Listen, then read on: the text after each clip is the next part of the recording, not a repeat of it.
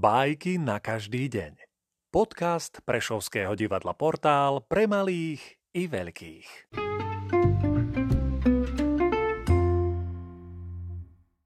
Jean de la Fontaine Osol a psík Neznásilňujme nadanie.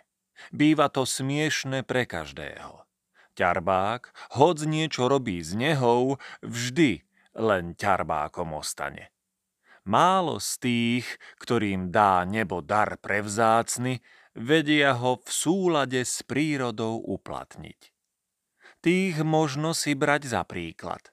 Nie osla z našej bájky, ktorý si sám pre seba nahovorí, že ak chce milším byť, má pána pohľadkať. Ako to? V duchu sebe vraví.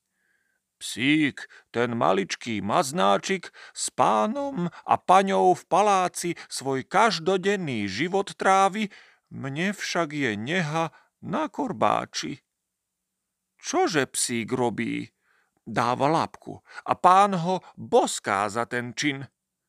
Ak ja by som dal tiež odmenu takú sladkú, ľahučko si ju vyslúžim a kým mu také plány víria hlavou, vidiac, že jeho pán je v dobrej nálade, zdvihne kopito namáhavo a nežne chce ho ním pohľadkať po brade.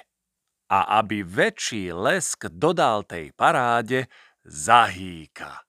Jeho spev naozaj ľúbezný je.